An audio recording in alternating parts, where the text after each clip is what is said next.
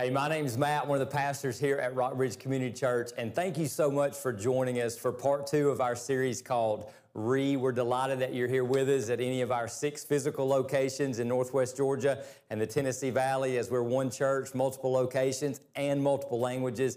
Or maybe you're watching at home on your mobile device, or however you're with us. Thank you so much for being with us. Hey, before we jump into the series, I, I just want to talk a little bit about some, what some of you have asked me about. Hey, we we noticed there's different sets, and sometimes, Matt, you're not live, and sometimes you're live. And I just want to share with you kind of where, where we're at with, with all this and the why behind the what, as I like to say, uh, the why, the reason, the vision behind what we're doing. So we, we had to get online in about three days when everything shut down at the beginning of the pandemic in twenty twenty. And, and we really saw a lot of people that were not just Rock Bridgers who attended physically and had to quit attending physically and start attending uh, digitally. We saw new people start participating and engaging in our, in our online ministry and our online platform. And that's just continuing to bear fruit. And it's almost like a seventh campus. I hesitate to call it that. So what we continue to see is even as more people have come back to in-person worship services and at one of our six physical locations, we haven't seen a corresponding drop in our online engagement or our digital participation. So we're just experimenting for maybe just how best we can adorn, and the gospel is that we're told in the, in the book of Titus, how best we can share God's word and God's message using the incredible technology that he's made available through uh, just the wisdom that he's allowed us to, to walk into as his creatures. And uh, so that's just what's going on. We're experimenting. We're trying to do this better. We're trying to live out our core value. We strive for excellence. And also, how can we connect as many people from all walks of life as possible to the best life there is? That's life in Christ. All right, so that's kind of the why behind the what. Now, let me just ask you a question that I, I'm sure all of us have experimented with. I don't know which suitcase you identify with. If you're watching online, you can type it in to the comment section, and you can nudge your wife if you're sitting next to her. You know, you've got right over here, you've kind of got the eleventh hour packer, that person that just tries to, hey, I don't need to pack. I'll pack, you know, five minutes before we're supposed to get in the car to go to the airport or go to the beach. Uh, up here at the top, you've got the overpacker who doesn't want to leave, forget anything, and what if the weather changes, and you know, whatever, you know. And then down here, you've got kind of the minimalist and the organized packer, and I don't know which one you identify with. I mean, I try to be the minimalist, but I end up becoming the overpacker. My wife, she is the eleventh hour and the overpacker, which makes for interesting marriage dynamics. But anyway, you can just share that with us in the comments, or you know, write it down in your notes, or whisper it to the person that you're sitting next to. But packing forces you to make some decisions, because your suitcase is usually only so big, or the airline only allows so much, and so you have to have to choose. And then you got to you know, consider weather, consider what you might do when you get where you're going. But no matter which kind of packer you are, we know this is true, right? We know that to get to where we want to go, we can't take it all. To get to where we want to go, we can't take it all. So we've talked about moving into a new se- a new season, and that's the re, right? A, a new, again, something afresh, something moving. Not, not a new season because we're back in school, not a new season because it's, you know, the end of summer, the beginning of fall, the start of the football season, but a new season with God, a new season from God. And what we're going to discover today in part two of Re is to get to this new season that I really believe God wants to take us as a people, us, you as an individual, our church, to get to this new season, we're going to discover we can't take it all. So let's look at that dynamic at work in one of the great stories that Jesus, uh, of Jesus' life and his interaction with people. And this comes from Mark's gospel, Mark chapter ten. It's frequently called the interaction with the rich young rulers, found in multiple gospel accounts. So it says this, as Jesus was setting out on a journey, a man ran up and he knelt down before him. And, and this, this kneeling down indicates that he viewed Jesus as someone worthy of his honor or his respect or his admiration. And he asked him, he said, "Good teacher, what must I do to inherit eternal life?" A couple of things He calls Jesus good teacher. Most Jews would not call their rabbi good rabbi, but just teacher or just rabbi. So good teacher, again, comes back to knelt down. So he knows he's talking to someone very, very spiritually significant in his time period. And so he asked probably the most significant spiritual question that you've asked, I've asked, a lot of us have asked, hey, what do I have to do to have eternal life? And, and, and we've built a whole culture in cer- certain parts of the Bible Belt and certain parts of the church life about this heaven or hell dynamic, and because nobody wants to go to the one place and everybody wants to go to the, the good place if there is a good place. And so this question is, is a two thousand year old question, and there's people, people still asking it, wondering about it today. So it just, let's lean in and see how Jesus replies. So Jesus says, first of all, he goes, why do you call me good? And that's kind of a rhetorical question. It's not that Jesus, and then he says, no one is good except God alone. You know the commandments. So here's the best way to understand this. He asks the question, he says, no one is good but God alone, and then he answers the question.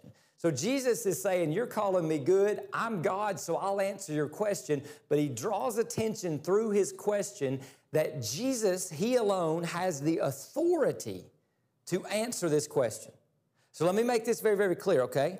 When we talk about eternal life, when we talk about, you know, the, the big spiritual question, and, and if we're all on a journey, you know, you can't take everything where you, to get to where you want to go, the packing illustration, to, to, the authority to answer this question comes from God, and only God can competently answer this question. Not somebody on T V, not me, only God can answer that question, and now Jesus is going to answer it. Now, he's going to answer it in a roundabout way, which is sort of the Jesus way when he's interacting with people. So he says, you know the commandments. And he starts with the last half of the Ten Commandments, the, the ones that deal with human interaction and our relationships with other people. He says, do not murder, do not commit adultery, do not steal, do not bear false witness, do not defraud. And he says, honor your father and honor your mother. So those are the, so we might just stop right there and say, okay, that's the typical, hey, I'm a pretty good person. So we might make an assumption, right? To be, to get to eternal life, to get to where I want to go in the end of my life or my earthly life, then I need to be a good person. And, and there's like this whole kind of theology that's at work. This is the most dominant theology in the United States of America right now. It's called moral, moralistic therapeutic deism. Hey, I need to be a good person. There is a God, and, and mostly, you know, gods are kind of gods, right? And God's here to help me. So if I'm a good person, therapy is help, God will help me. And that's really what most people live, is, is that God is Doctor Phil, I'm a good person, and so God will help me. That's how most people live. And, this, and so Jesus gives an answer that sort of seems like, hey, just be a good person. That's it. And so the guy goes, hey, Jesus. And he's, we've already established Jesus is authoritative to answer this question. He says, teacher, I've kept all these from my youth. Now, some of you might say, okay, is that where the story ends?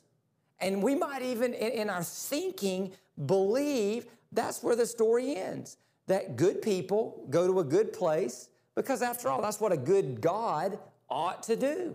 So we have a good teacher who's talking about a good place, and a good person says, hey, I just want to make sure I can go there, you know, and have eternal life.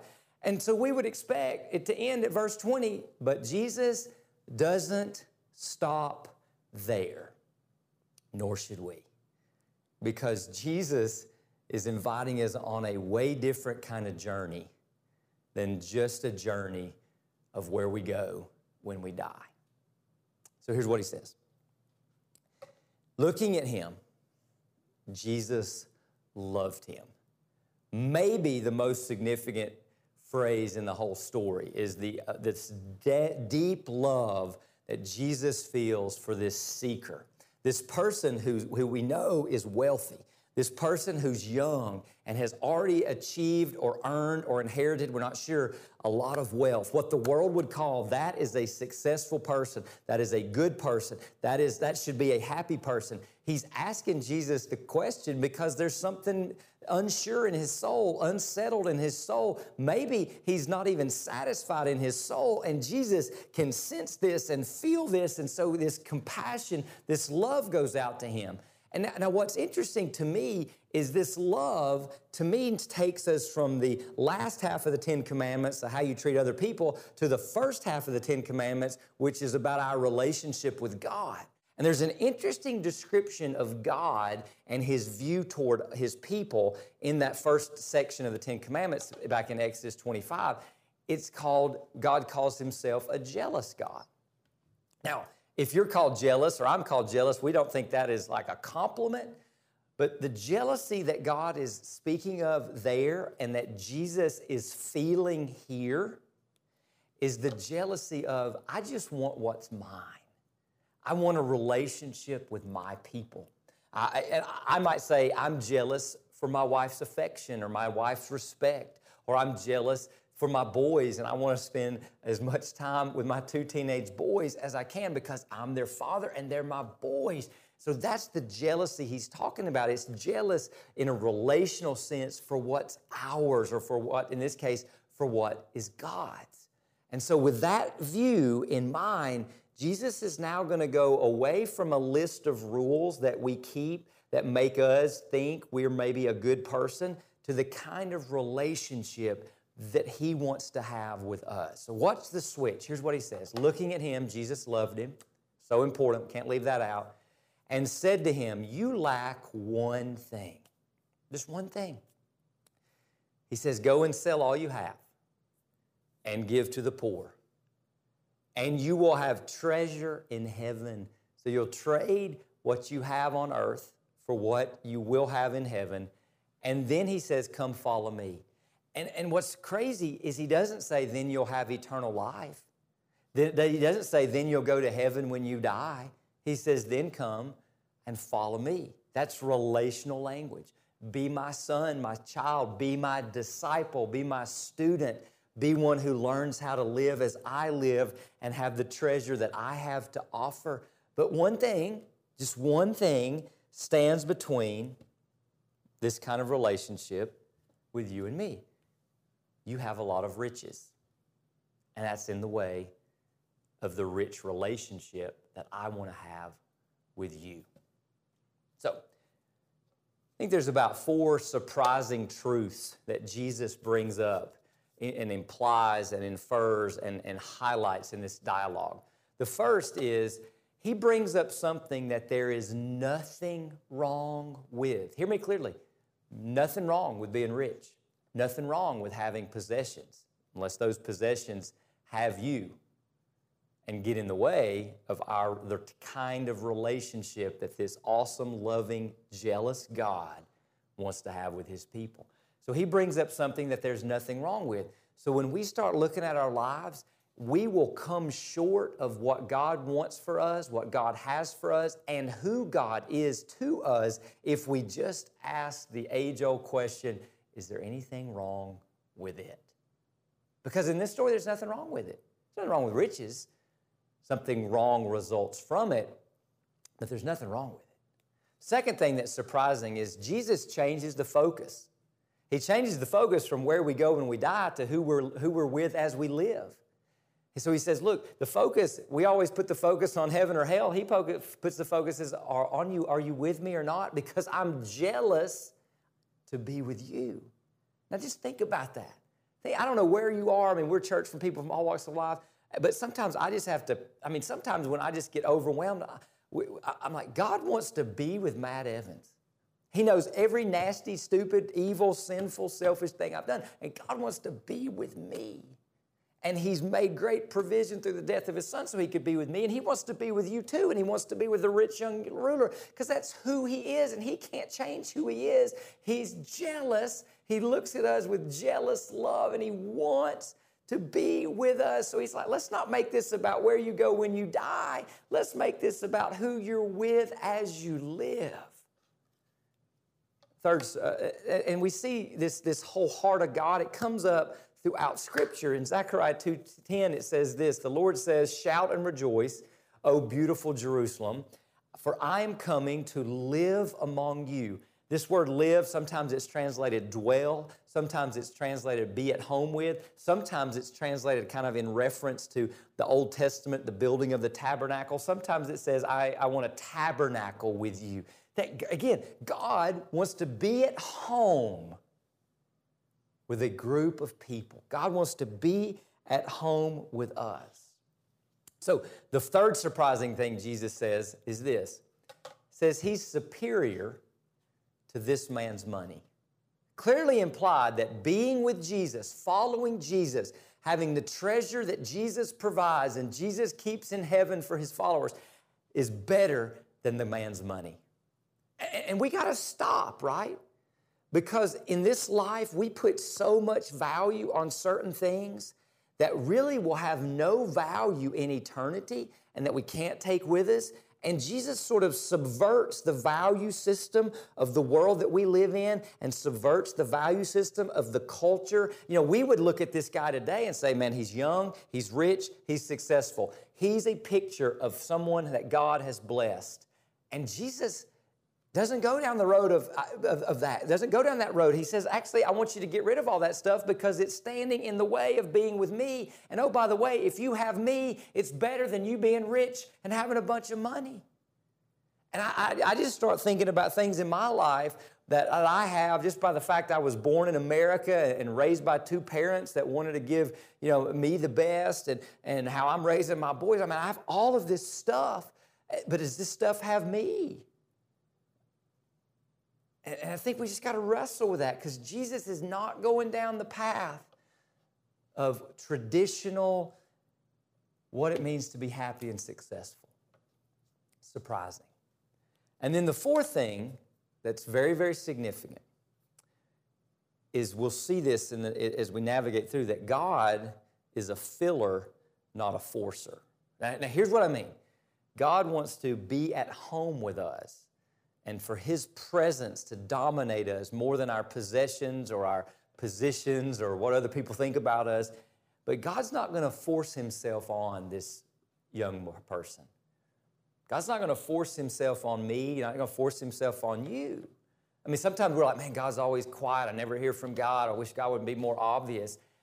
And this story, though, as we're going to see, and if God's a filler, not a forcer, God's not going to force himself upon you.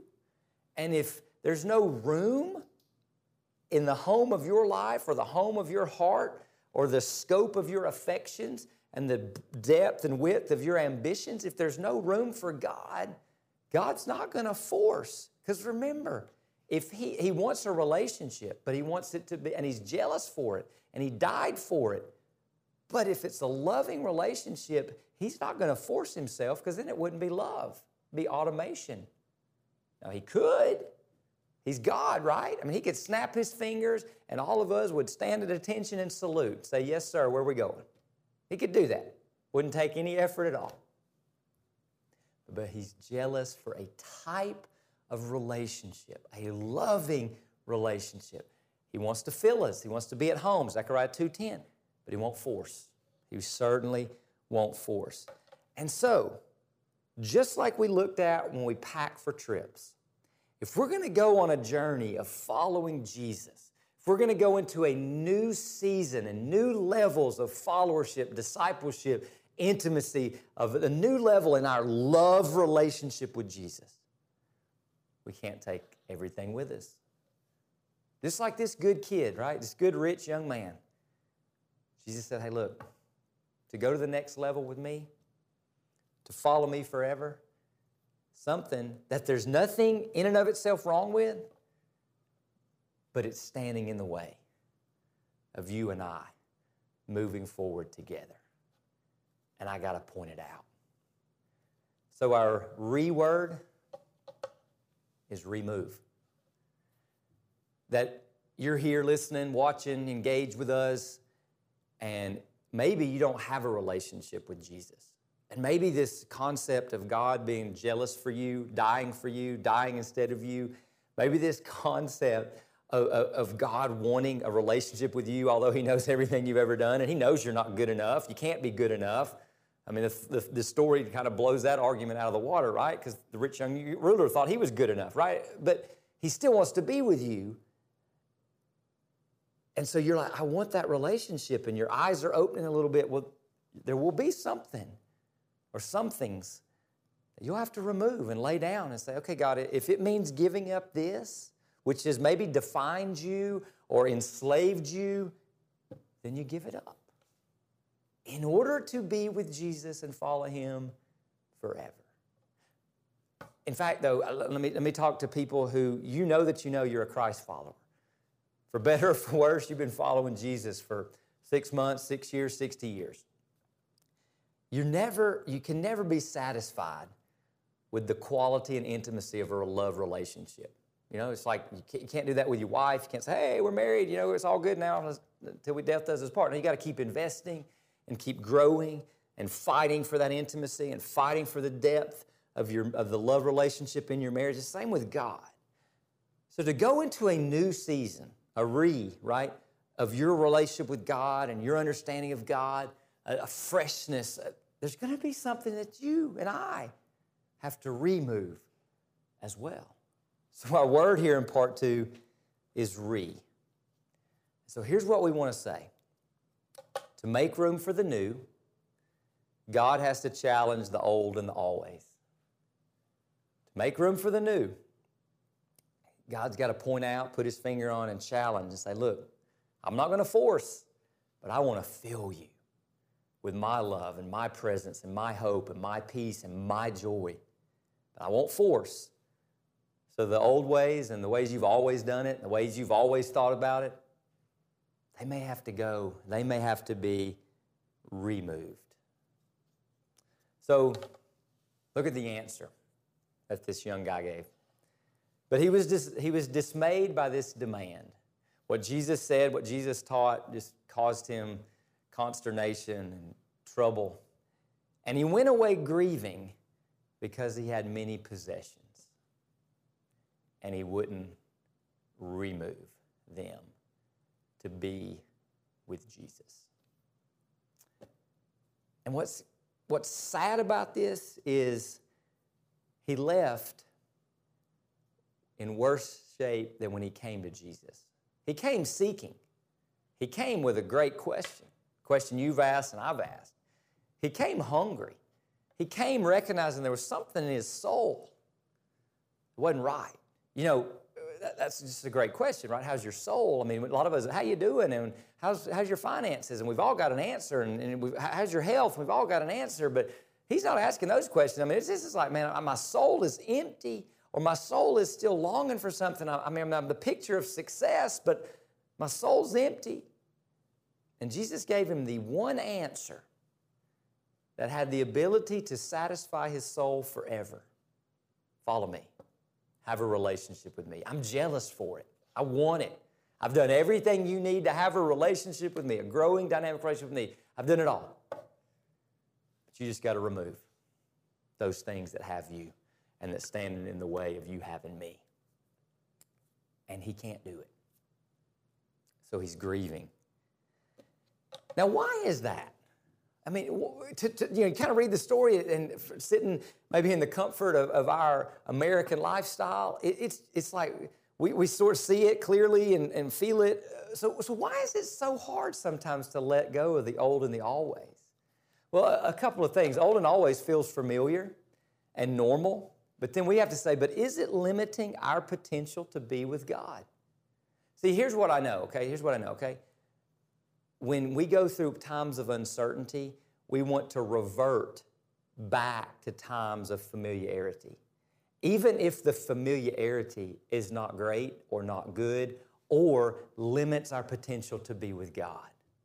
And so I think as, we, as we're dealing with where we are coming at culturally and where we are in our own walk, I mean, some of us are just nostalgic for normal. We're nostalgic for a tradition that's not disrupted by the season we're in. We're just hungry for that stuff. But don't miss the fact, though, that old and always, even though it feels familiar, and right now familiar feels good, it could be limiting our potential to be with God.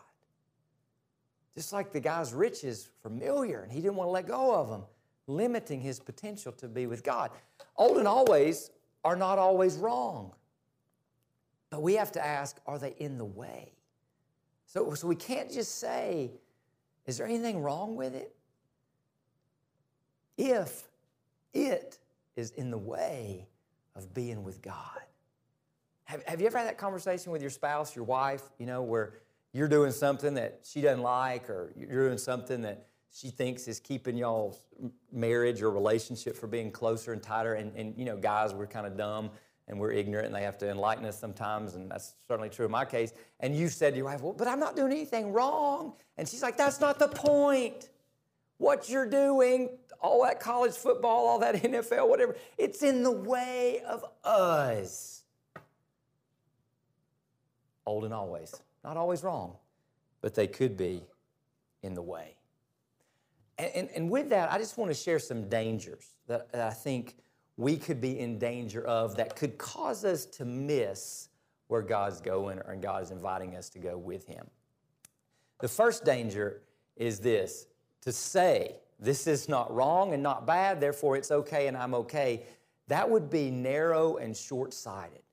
So we just can't stop with, hey, I'm nothing wrong, I'm a good person. Cannot stop there. That's not what God has for us. We'll miss the re.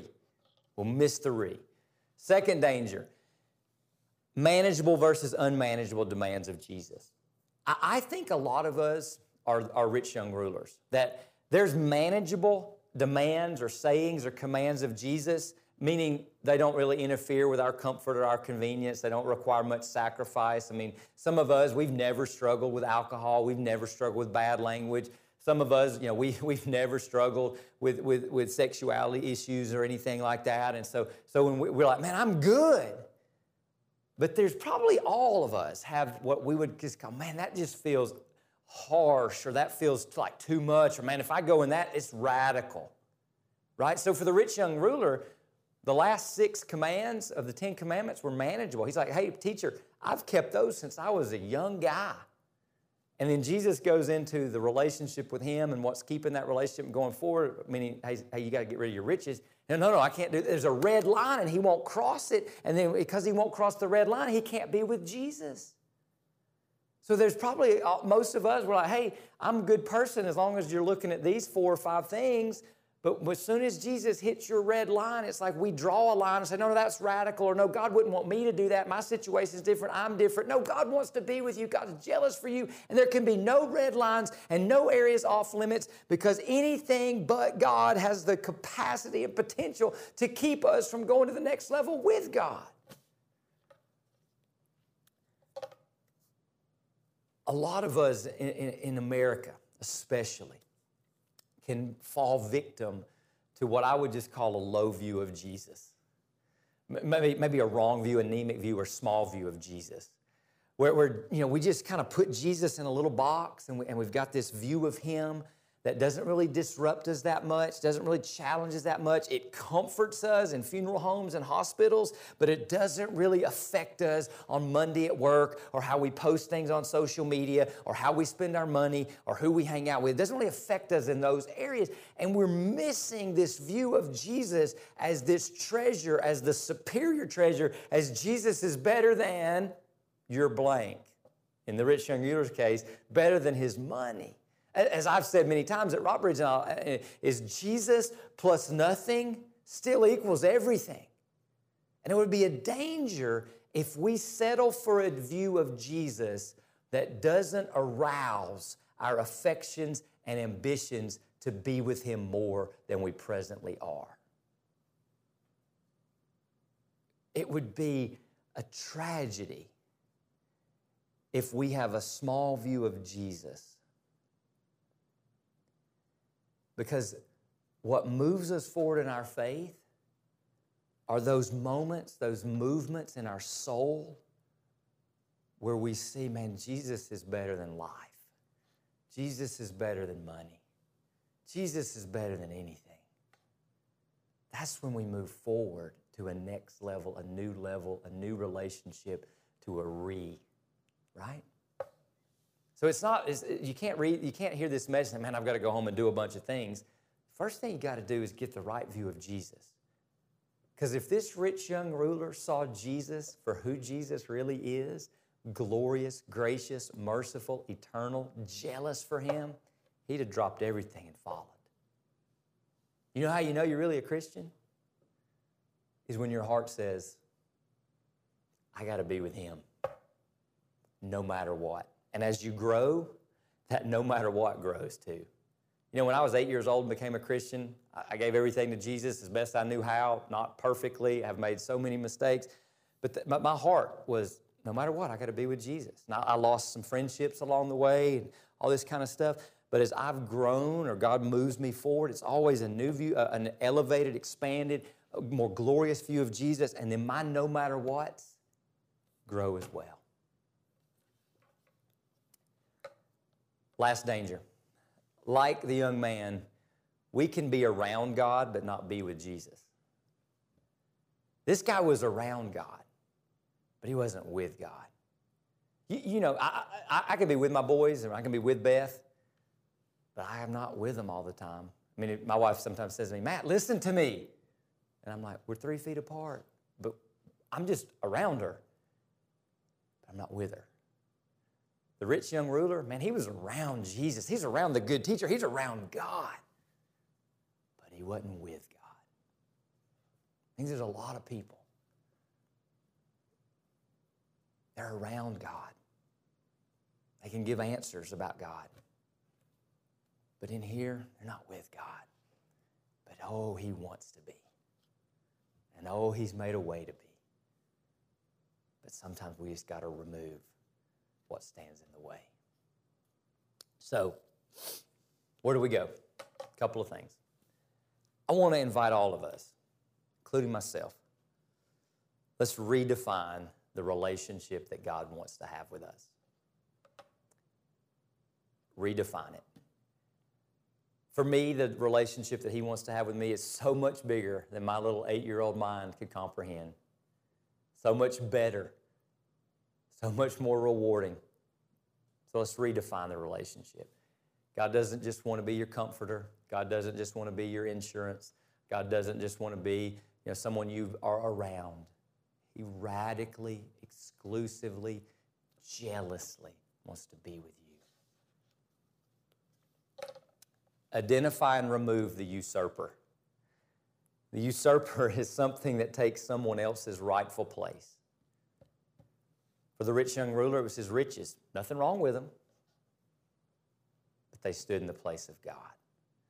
So you identify and remove what stands in the way. Don't stop with, is anything wrong with it? Go on to, is this in the way of me and God and the kind of relationship he wants to have with me? And then reposition for the first time or for another time. God, center, central, on the throne of our heart, on the throne of our lives. I hope every single person here that's watching, that's engaged, I hope you hear an amazing invitation to be with God for the first time, and that you would go forward and put your faith and trust in him and give him the steering wheel of your life, get baptized, and say, I want to follow that Jesus that loves me jealously. Or you hear the invitation to be with God on a whole nother level, and that you and I together would give God our yes. And whatever it is we need to remove, we let it go. We release it to be with Jesus in a new, fresh, refreshing way. I want to pray this prayer over as Rock Bridge. You can read with me or bow your heads and listen as I pray this over us. I pray that from his glorious, unlimited resources, that he will empower you with inner strength through his Spirit. God, we need supernatural help to see you in your fullness, in your amazing grace. We need in your glory, in your majesty. God, don't let anybody right now think that they can do something and earn a relationship with you or earn heaven from you. It has to be given to us, and that your revelation of yourself would just reign in our hearts by your Spirit right now. And Spirit, as you do that in your people, then Christ will make his home in your hearts as you trust him. Jesus, become more at home in my heart, in this church's heart, in people listening's heart. Be at home. Let us reposition you on the throne. And then your roots will grow down deep into God's love, that defining, driving, motivating, captivating, jealous love of God, and keep you strong. That it's God's love for us, proven, displayed, demonstrated forever on the cross, God's love for us that keeps us strong. And that you would may, we would have the power to understand it, as all God's people should, how wide, how long, how high, how deep His love is. And may you, may you experience the love of Christ. Not just be able to talk about it theoretically, but experience it personally, though it is too great to understand fully. And this is our journey, church, to grow in our knowledge and experience of the love of God. And when something stands in the way of going to the next level of receiving and experiencing the love of God, we remove it. Then you will be made complete, complete hope, complete joy, complete maturity with all the fullness of life and power that comes from God. Be blessed, Rock Bridge. God jealously loves you, and His love is best, and His love is forever.